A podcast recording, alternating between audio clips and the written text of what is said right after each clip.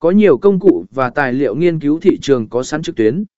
Sử dụng chúng để thu thập thông tin về thị trường và đối thủ. Xây dựng chiến lược tiếp thị. Cách sử dụng thông tin từ nghiên cứu thị trường.